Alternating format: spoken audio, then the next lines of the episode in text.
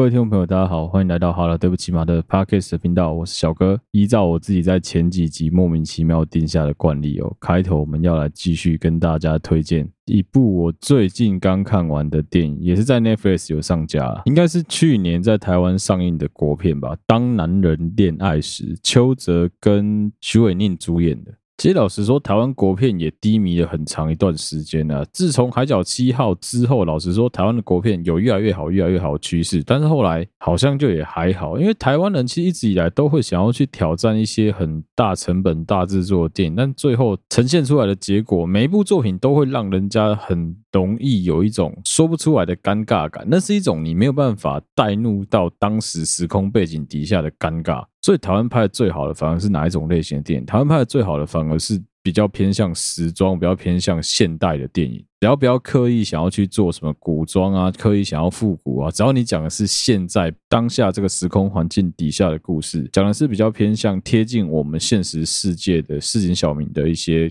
背景的题材其实很容易引起我们大家的共鸣的。当然，其实你说以台湾的偶像剧啊、台湾的推理剧、各种剧情类的连续剧，其实比起在我国小、国中的时候，什么一个一段爱与叉叉的故事，我觉得已经好很多了啦。简单来说，一个观众，不管你是怎么样的情况下，你去看一部电影，最重要的当然都还是那个代入感，能够把你的人彻底的融入到整个电影。想要呈现给你的那个时空背景是是非常非常重要的一件事情啊！这也是一直以来我觉得台湾电影很可惜的地方。台湾电影每次在做这种比较古装啊、比较神怪啊、幻想类的题材的时候，都会陷入一个我自己看我都觉得很尴尬。那个尴尬真的不亚于看过年贺岁的诸葛亮喜剧片的尴尬。老实说，我不是什么影评人啊，我也不是什么很干很专业的艺术表演艺术类的人才，所以我根本不知道要怎么去解决这个尴尬。我纯粹就只是就一个观众的心情来抒发给大家，让大家分享给大家我自己个人的感受而已。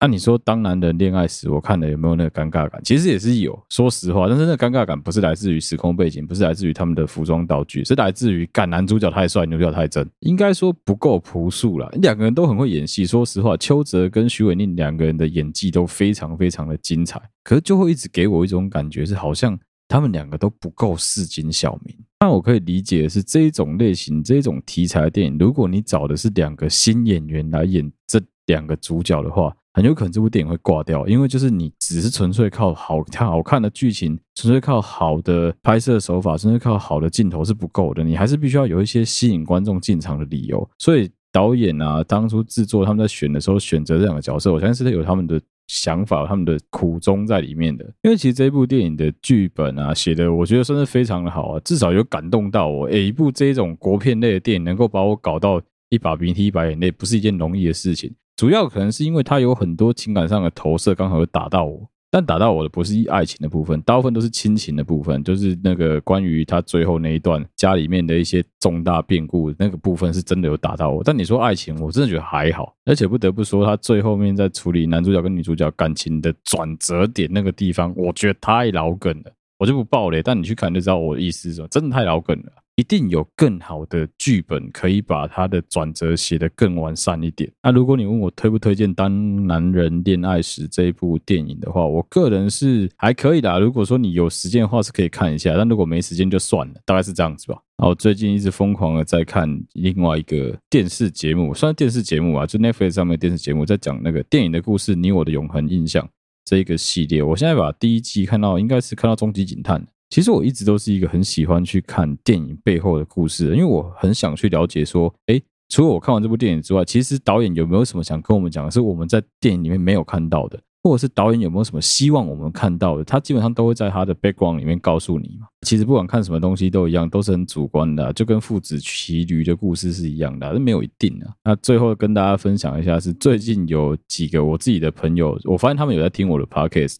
其实不止一个啦，已经好几个人这样子跟我讲，我自己也知道这个问题，但是我就没办法改。为什么没办法改？我跟大家聊一聊注音符号的的、特、呢、的，你知道，其实我蛮难分清楚的，尤其是我讲快的时候。光是蛮难分清楚的，我自己拉回放去听我的难，我就又念成蓝了。我不知道这是什么样的一个莫名其妙的天赋，是我舌头太长还是舌头太短？总之就是只要我讲话快的时候，的特呢的很难分得清楚。以前我很常笑我一个朋友说他讲好冷，他都会讲好冷。后来我发现靠北我也差不多啊，有什么资格笑人家啊？总之开头就是无聊，跟大家分享一下。我们要继续保持每一集的开头都尽量分享一部电影，或是分享一个类型的影集啊、节目啊给大家。那原本的听众留言、听众的 feedback，我会把它放到节目的最后面。其实当初在做 podcast 的时候，我没有想这么多，我也不想要去制造这些莫名其妙的公式来把自己局限住。可后来发现，其实如果说想要制作一个好的节目的话，其实应该要有一个固定的 formula，有一个固定的公式会比较好。反正我就是抱着一个试一试也没有损失的心态来做啊，就是试试看嘛。那一样还是要回归初心哦，跟大家继续讲清楚一件事情，跟大家理清一件事情。为什么节目的名称会取好啦，对不起嘛，会叫好啦，对不起嘛？其实有个很大原因，就是我讲的东西不见得是正确的，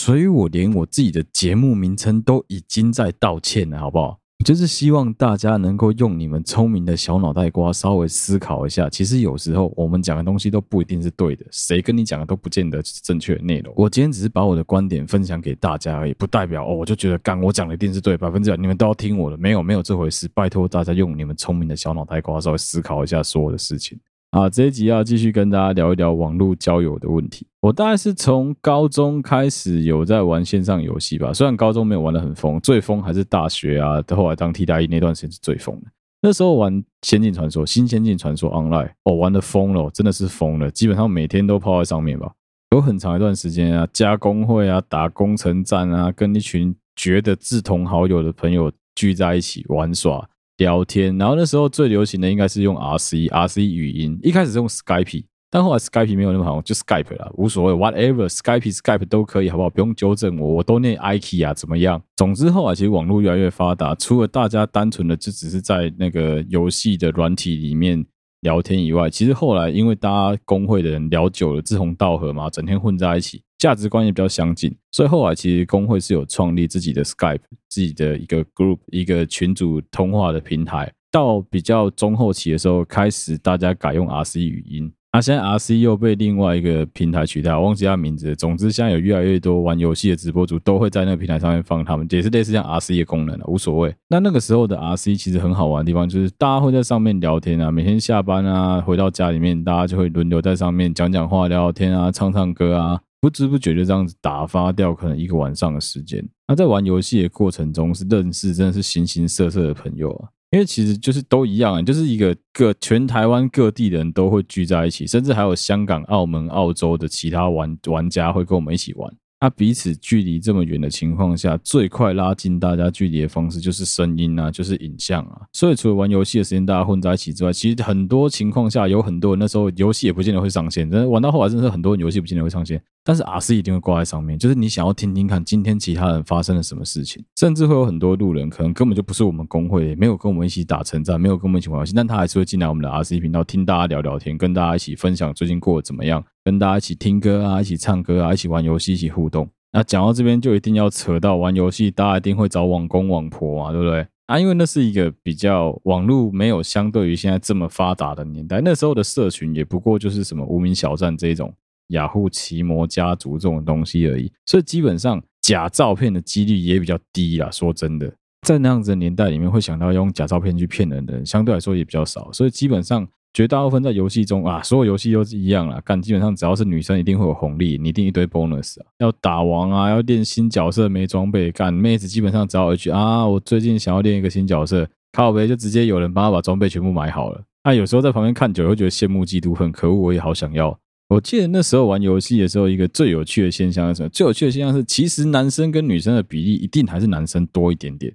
但是有可能是因为当时整个公会的性向的问题，所以说，其实我们公会男女比基本上是接近快要一比一，女生跟男生比例是差不多的。那因为公会人很多的关系，其实我们那时候是会办网剧的。我记得在我读大学啊，当替代役的那一段时间。很多人会害怕网剧这件事，到那个时候都已经二零可能一一三年了吧，还是会有很多家长很反对小孩子去参加网剧。我相信到现在这个时代都还是啊，会讲啊不要去见网友啊之类的。所以相对来说，在那个时间点，愿意跟一群朋友网络上认识的朋友出来见面这件事情，还算是蛮新潮。而网剧的过程其实就是跟一般那种大学的迎新一个样啊，就是大家约在一间 KTV，约在一个餐厅，边吃饭边唱歌边。好好的，终于正式的能够认识彼此。我觉得，相对于我这种这么活泼、这么外向的人，有很多人是个性上是很害羞的。只要愿意来参加网剧，我就觉得对很多人来说是非常非常困难的一件事情的。但那时候最有趣的时候，那时候最有趣的是，我记得那时候办网剧的时候，我们整个工会加上其他工会来的人，可能加起来有二十五六个，应该有。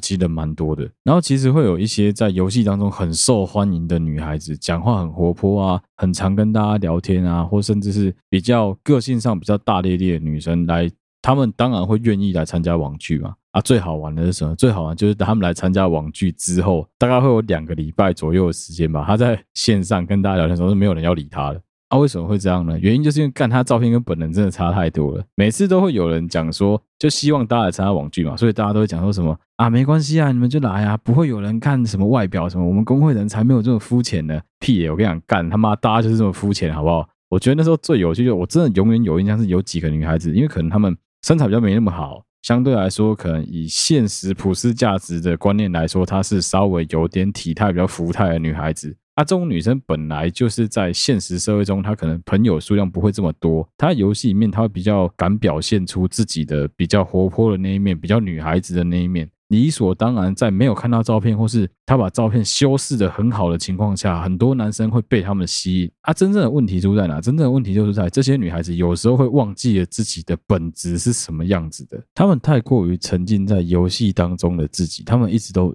误以为自己。可以像是游戏当中这么的受到欢迎。好了，对不起嘛，我先道歉。接下来，其实从刚刚开始一路讲过来的内容，一定会有很多人觉得，干你这臭直男，价值观有够偏颇的。没有，我只是站在一个很旁观者的立场来讲这个很客观的事实而已。因为轮不到我去做这些疏离人家或是对人家没有礼貌的行为，就会有很多年纪比我更小的小屁孩先没有礼貌。所以反而我在公会当中扮演的角色，可能还比较像是一个和事佬，或是一个好好先生，就跟大家都好。我也没有那么无聊，会刻意的去疏远谁、排挤谁。讲难听点，干玩游戏大家都玩在一起，有什么好疏远，有什么好排挤的？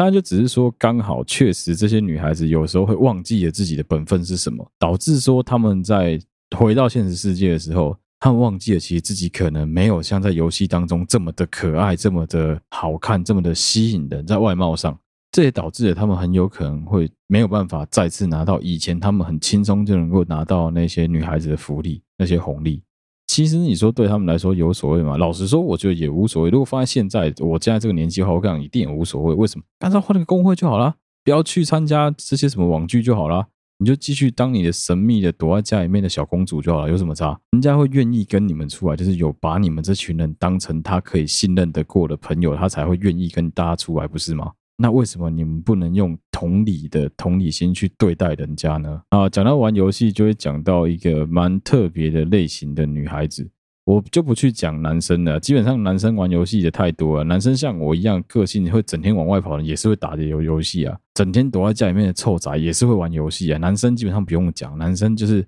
八岁到八十八岁，只要有能力打电动，只要会打电动，大家就是拼命打电动。即使像我现在为了工作，我是真的完全没有时间可以玩游戏，但我还是会在 YouTube 上面看别人玩游戏。我还是会打开我自己的 Steam 的愿望清单，去抓好几个游戏，等着到时候一回到台湾，就要马上把这几个游戏买下来，先先疯狂的玩它个十天三夜。所以，我们今天要讨论的不是男生，我们今天要讨论的是有一部分的女孩子。这是我在当初玩《星际传说》的时候就有发现到的一个很有趣的现象。因为我希望今天这一集的内容可以让所有年龄层的人都收听，所以我会跳过一些比较。不适合在这一集里面讲的东西，以后有机会再做一集讲。我今天就纯粹只讲比较心灵层面的东西啊，太过于成人面向的东西，这一集就不讨论。我记得那时候工会有一个女孩子。他算是很中后期才加入我加入的那个公会的。我当初是在就是那个《仙境传说》，它有一个一群玩家聚在一起的地方，叫做南门的外面。南门的外面那个草地上，反正就是干一群闲人，鬼刚贼他们在冲杀小，然后一群人彼此都认识，都看过对方的 ID。尤其是像我这种 ID 这么明显、这么欠人家看的人，一定是大家一看就知道哦，就是你。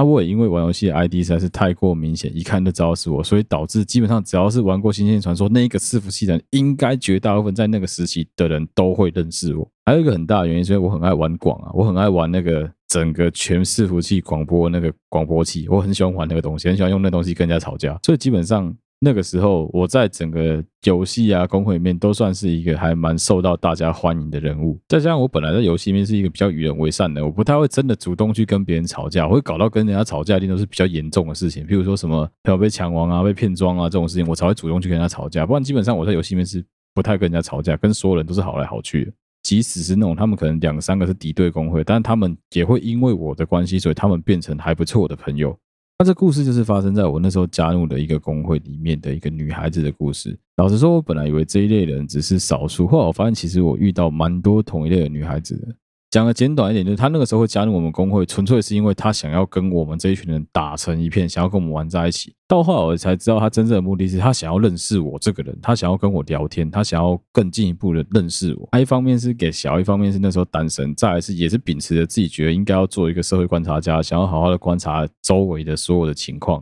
所以我那时候也不疑有他，要直接把我的赖给他。后啊其实也是有一搭没一搭的聊，没有说聊得非常非常热络啊。但毕竟就是人家是一个女孩子，长得也蛮可爱的，你是应该身为一个男生，你都应该好好的照顾一下人家嘛。而且因为我。看过她视讯，看过她本人的样子，所以我很确定她是一个正常的女孩子，底下没有鸡鸡，她也不会突然说她要去当兵，都不会。虽然说我那时候完全没有什么网公网婆，那时候没有在那一阵子没有没有什么网公网婆的概念，但是的确，如果你要认真说起来的话，她那个时候应该算是我在游戏里面很重要的一个伴侣吧，可以这样子讲，但绝对不是女朋友啦。啊，也我也不会避讳被别人知道说我跟这女孩子走的比较近，她我跟她蛮好的，但是有人家问我说，她是不是你网婆啊？你们有没有结婚啊之类？有没有游戏里面结婚？没有，没有，没有，完全没有这个打算。我记得背后的原因应该也蛮中二的，应该纯粹是因为我那个角色以前曾经有跟人家结婚过，后来又离婚还怎么样？我就是不想要，好像是那个女生没有，另外那个以前那个网婆没有玩了，所以我不想要。把网婆那个东西洗掉，所以我也不想要再婚，所以我就一直保持游戏里面的角色是一个孤家寡人的状态。当然，现实世界那个时候也是啊。那总之，这个女孩子就那个时候跟我算是比较 close 的一个女生。不过有个很好玩的地方是，我们那时候在我跟她认识的这段过期间，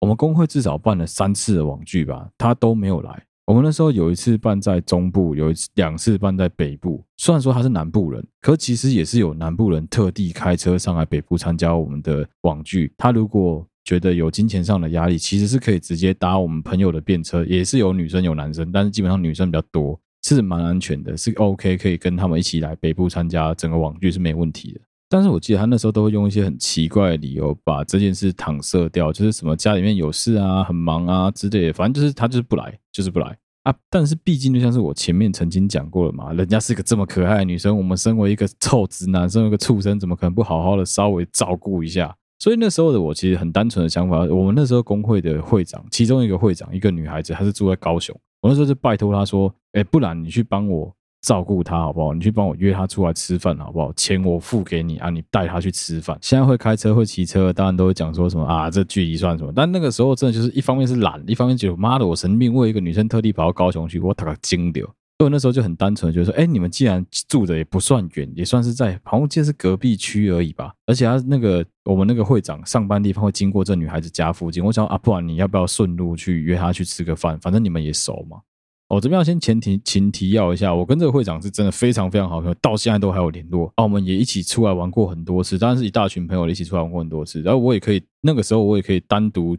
骑她男朋友的摩托车载她去找她男朋友，就是我们的关系是非常非常密切的。所以我那时候就跟他讲说啊，不然你帮我照顾一下这个女孩子好不好？人家也是马上很阿莎力，也就说 OK 啊，没问题啊，这有什么这有什么小事啊？我带她去吃个饭，这个小事。顺便熬我一餐饭不是很好吗？好，因为接下来会有两个女生，我怕大家搞混，所以我还是把原本那个跟我关系很好的女生帮她取个 ID，好，就叫她小婵吧。小禅呢就被这个会长约出去吃饭。我想说那就吃个饭嘛，这基本上也没有什么哦。先人设一下小禅这个女孩子好了，她平常在我们公会的据点，我只能用一个字来形容她，就是吵，就是他妈的吵。就是爆干吵，很聒噪的那一种吵，他应该就是那种，我自己都一直在开他玩笑说，你是不是过动啊？你是不是有点躁郁？你怎么会整天这样子给给给吵不停啊？在我们的 RC 里面，她也是会一直不停的跟大家聊天，跟大家讲话，很怕冷场的一个女孩，所以感觉说她是应该是一个蛮外向的女生吧，至少跟大家聊天啊，各方面听起来都是，而且她在表达自己的言论、表达自己的意见的时候不会很卡，你就完全感觉不出来她是一个。很内向的，你就一直觉得说这个女孩子给你的印象，她应该很活泼、很外向才对。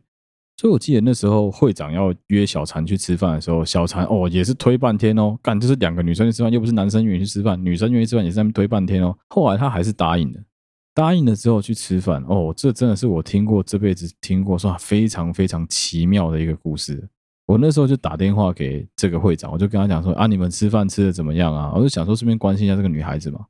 这女孩子是听到我在，她才有讲话。会长跟我讲，他说他们两个在单独吃饭的过程中，这女孩子连一句话都没有开口说过。他们在确认是不是彼此的时候，会长问他说：“你是小禅吗？”他就只是点点头。接下来，小禅做了一件我觉得超妙的事情，他把手机拿出来打字传讯息给会长说：“那你就是会长吗？”对，没错，他一句话都没有讲。他跟这个会长两个人在吃饭的过程中，就像是哑巴一样，他是用手机在跟这个会长沟通。我是直到那个时候，我才真正的了解到，说原来游戏当中有很多人在现实生活中完全不是这样子的。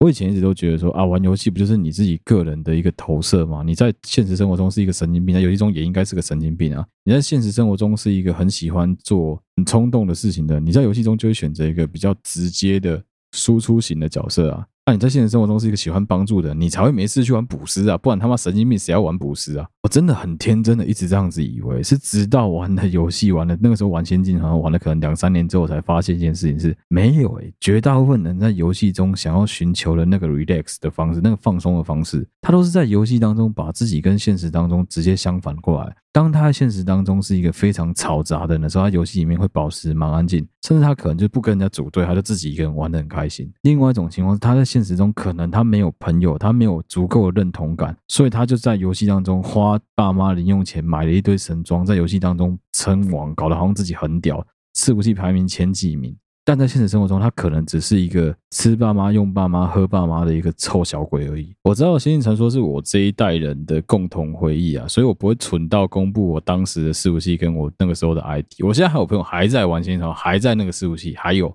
我后来才发现，其实游戏是很多人情感上的投射。那个时候有很多男生会玩女角，我一开始以为他们就只是单纯的想当人妖而已。后来我发现很有趣的事情是，这些男生五个里面有三个真的是同性恋。他的性倾向真的就是他就是喜欢男生，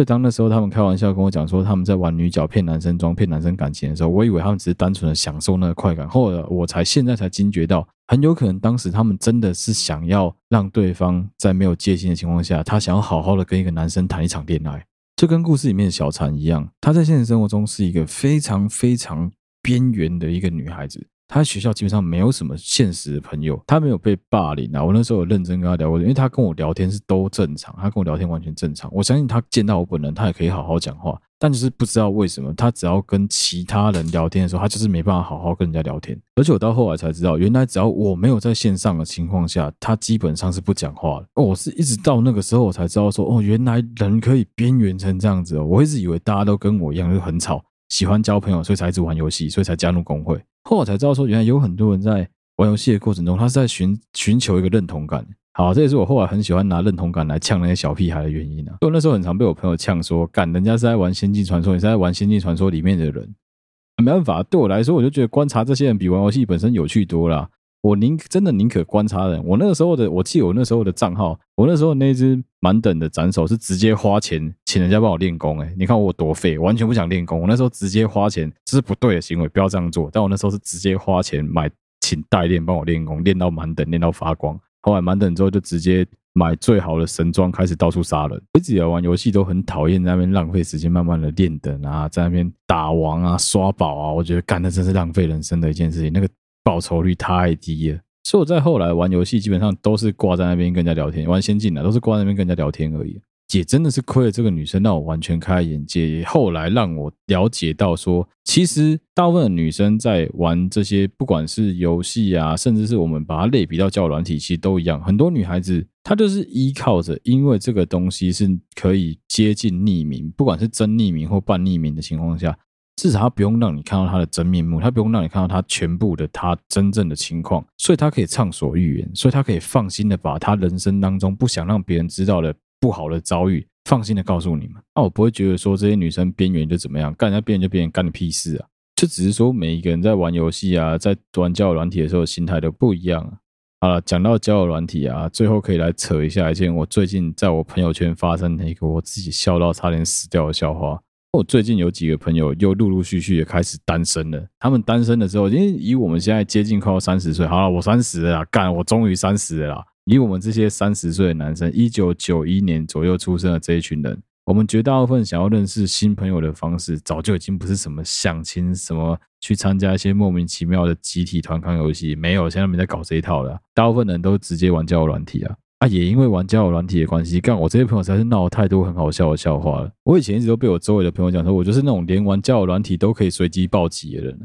我都讲了，我是那种连发票就算给我一整叠，可能一千张，我连一张都不会对，都不会中奖，连那种二奖都没有中过的人。我这辈子参加尾牙抽奖，唯一抽到我觉得最大的礼物，就是我们以前工作的地方一个姐姐亲我脸颊一下，就是这个奖而已。剩下那些什么电冰箱、微波炉，甚至是电视，跟我屁一点屁毛缘分都没有。哦，这一点反而我妈相对于我们就很强运。她一直以来，我不知道她到底是用钱跟人家换的还是怎么样，反正我都觉得她尾牙的时候有一阵子真是运气爆棚啊。题外话，总之就是那个时候我在玩交友软体的时候，我常常被我朋友他们讲，我是一个运气很好的人，我就是随便滑，我可能。花点时间，大概我也没干嘛，我就是吃个面的时间就滑滑滑滑一下而已，随便开个玩笑跟你说啊，要不要约出来啊？也没干嘛，不是做坏事，就是要不要约出来约会，要不要约出来没就走个约会行程嘛，看看电影、逛逛街，女生就答应了、那一阵子真的我也不知道为什么自己运气会这么好，那真的就是运气好，没有什么聊天的诀窍，当然也有可能刚好只是我讲话的 tone 调他们能接受，觉得跟我聊天比较舒服，我不知道、但我那时候没有深究过这件事情啊。因为我一直都假设一个情况是，大家都跟我一样都能够好好正常的讲话。我一直以为我就是一个平均值而已，直到我最近看了我朋友他们跟女孩子聊天的对话方式跟对话内容，我才知道说，原来我在他们之上这么多。一个跟我非常非常要好的男生朋友，最近在我的鼓励之下，他重新的安装了一个，其实台湾非常好哦，没业配，完全没有要业配，一个聊天软体叫做 Good Night，晚安的意思，它是一个语音聊天软体。这个聊天软体有趣的地方在于说，我有问他，他们最近排队的情况，基本上应该是一样僧多粥少啊，可能一千四百比一个女生而已吧，一千四百男生比一个女生而已。我从以前就一直跟我周围这些男生朋友讲，你愿意花钱去氪金买那些废物游戏的那些废物角色，那些五星角色，那些五星卡，你为什么不愿意就是乖乖的花个一百八十块或是三百块台币买一下快速通行证，不要浪费时间排四个小时被人家挂电话？所以他也从善如流，听我的，开始在 Goodnight 上面先买一个月的会员，订阅看看，试着跟女生能够快速的选择你想要聊天的对象，能够跟插队，不用那边浪费时间跟人家排队，好好的跟女生聊天。但前几天他跟我分享说，他照我的话做了之后，他有一个晚上总共随机聊天的二十个对象，真正聊起来的居然只有一个。哦，那时候真的超级困惑的。老实说，我以前我以前用过 Goodnight，但我现在是完全敢交女朋友用什么屁毛 Goodnight。但我一直在想说，如果是我的话，你让我随机跟二十个女生聊天，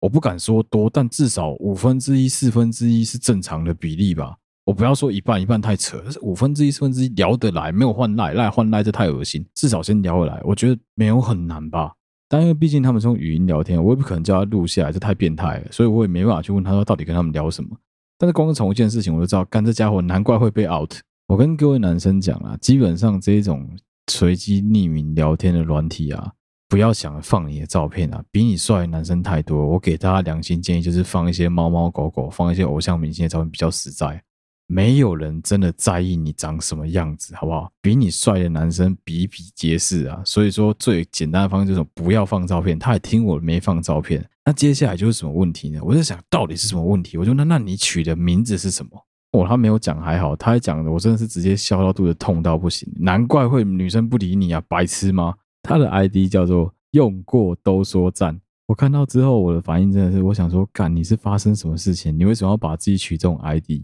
你知道在这种聊天软体上面取这种有带有性暗示的 ID，完全在找死吗？女生只会觉得你这个人很轻浮而已，她怎么可能会好想要好好跟你聊天啊？一旦你取了用过都说赞这种名字，结果你的讲话方式又是比较平的、比较稳定的、比较沉稳的，这跟你的人设完全不符合啊！就随便叫你自己名字的最后一个字，叫这个阿忠，叫个阿文，叫个阿华都可以。你怎么会想要取 用过多说赞这么酷的名字啊？这是最近发生在交友软体上的事情啊。其实我相信绝大部分在交友软体上面找朋友聊天的人占大多数啊。其实很多很多女孩子都不是在上面找男朋友。这集我记得在很久之前，我跟 Mike 跟 Sean 我们就已经有聊过这个话题了。你说他们有没有想找男朋友？我跟你讲，一定有。但是他们有没有想在上面找你当他们的男朋友？我跟你讲，几率非常非常的低啊！很低的原因是什么？很有可能是因为比你更优秀的对象太多了，还有就是你不见得是他们最聊得来的。其实玩交友软体，我最常听到的问题就是女生也会抱怨，男生也会抱怨。男生常抱怨就是说啊，我好像跟他聊没有一个月，最后就觉得哦好无聊，就自己飞到了。很多女生也是讲说，干这些男生超废的，跟我聊天聊不到一个月，最后就自己飞到了。原因是什么？原因是有可能你觉得女孩子跟你的互动很少，有可能你觉得你都一直在想话题，女生都不理你啊！我就以前讲过了，靠北，他不理你就换一个就好，你干嘛要把时间只投注在一个就是不想理你的人身上啊？奇怪，真是莫名其妙哎！真的是要养成一个观念啊，所有人的时间都同等宝贵的，你没有必要浪费时间在一个对你没有兴趣的人身上啊！如果说你对他失去兴趣，你也应该要直接了当跟他讲说啊，那就这样子吧，我们聊天很愉快，你还是要给人家个台阶下嘛。就这样子直接放弃跟一个女生聊天，干，你真的超蠢，难怪你一直都交不到女朋友，拜托，超废的。其实我觉得在交友软体上面最好的心态是什么？最好的心态是跟我做 podcast 一样，你不要想着要盈利，你不要想着上去是想要交女朋友，你不要有一个很明确的目的性，你就当做是你是去交朋友嘛，就跟我一样是来 宣传宗教的嘛。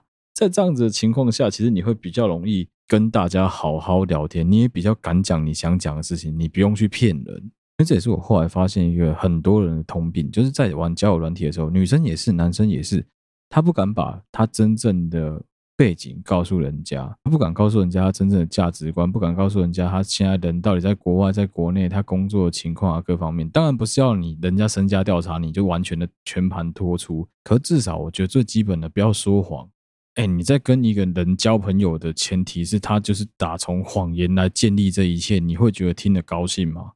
多话说也最重要，真的还是待人以诚啊！啊，这一集就到这边啊。结尾一样，照惯例要来念一下听众的留言啊。呃，如果是长期有在收听我们节目的听众，你真的有乖乖听我的话，去订阅我们的 IG，去订阅我们的 Facebook 粉丝团，你应该有不小心看到那个时候在八月的某一天，我生日那一天。在经过了泰座的同意，经过了我女朋友，经过了 Sean，经过了 Mike，他们三个人的同意之后，我们把我们四个人的照片一起放到好，对不起嘛，Podcast 的现实动态上面，大概一天的时间。哦，我一直没有跟大家聊一聊，就是做 Podcast 一年的心得。其实我是一直都觉得。因为我是把这件事情当成我兴趣，所以我做的很开心，我完全不会觉得有压力，完全不会觉得啊好烦哦，干又要录音啊好烦哦，没有存档，不会，一旦没有存档我就录音，一旦忘记画图我就画图，就是这样子而已。然后继续来念听众的留言，其实忘记我上次念到哪里，但反正我不管，我就要接着念。那时候有一个听众有讲到说，真的，我们特别篇拍照技术跟你男友一样好的摄影师，很多人想敲碗知道 IG，其实蛮多人在问我的。如果是我朋友，我有私讯你们；但如果你是有兴趣的听众，你可以私讯我们的小盒子，有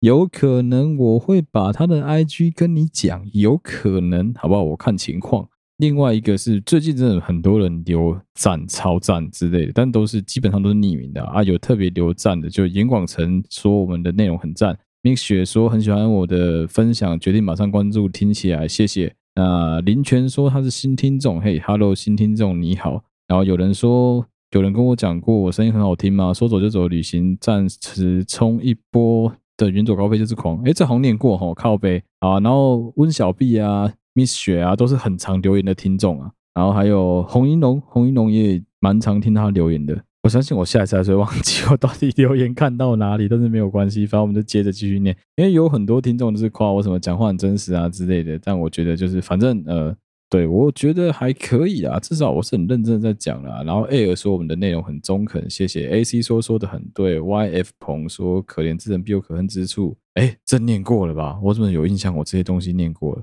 哦，对不起，我翻到旧的留言了。好，然后 Chris L 说。Chris L，请听放松说我们的东西很赞。苏健全说太棒了，谢谢你们喜欢。九七说喜欢小哥聊天风格，正经的聊很容易被带入。对不起，我没有点进去看更多，所以我没办法把它念完。但是很谢谢你们很喜欢我内容。那还有一个听众的留言，我要特别把它念出来的是，呃，Joey 赖 Joey 赖他说的，Joey Joey 赖他说的，拜托脏话不要改掉好吗？这些是笑点的。他最近留言的啦，我跟你讲，我完全没有打算要改哦，Joey，你不用担心，我绝对不会改。开什么玩笑？脏话不要说是笑点啊，脏话就是一个正常人都会用的语助词啊，也没有什么特别意义啊。难道我说我要干林州骂你就会把钥匙给我吗？不可能吧！就算你给我钥匙，我也不敢做啊。如果你真的是一个很味道的人士，你就是一个就觉得啊，脏话魔人、脏话小警察，就讲脏话真的不 OK。你可以不要听我 Podcast，真的，而你听会很痛苦，因为我每一集都一堆脏话。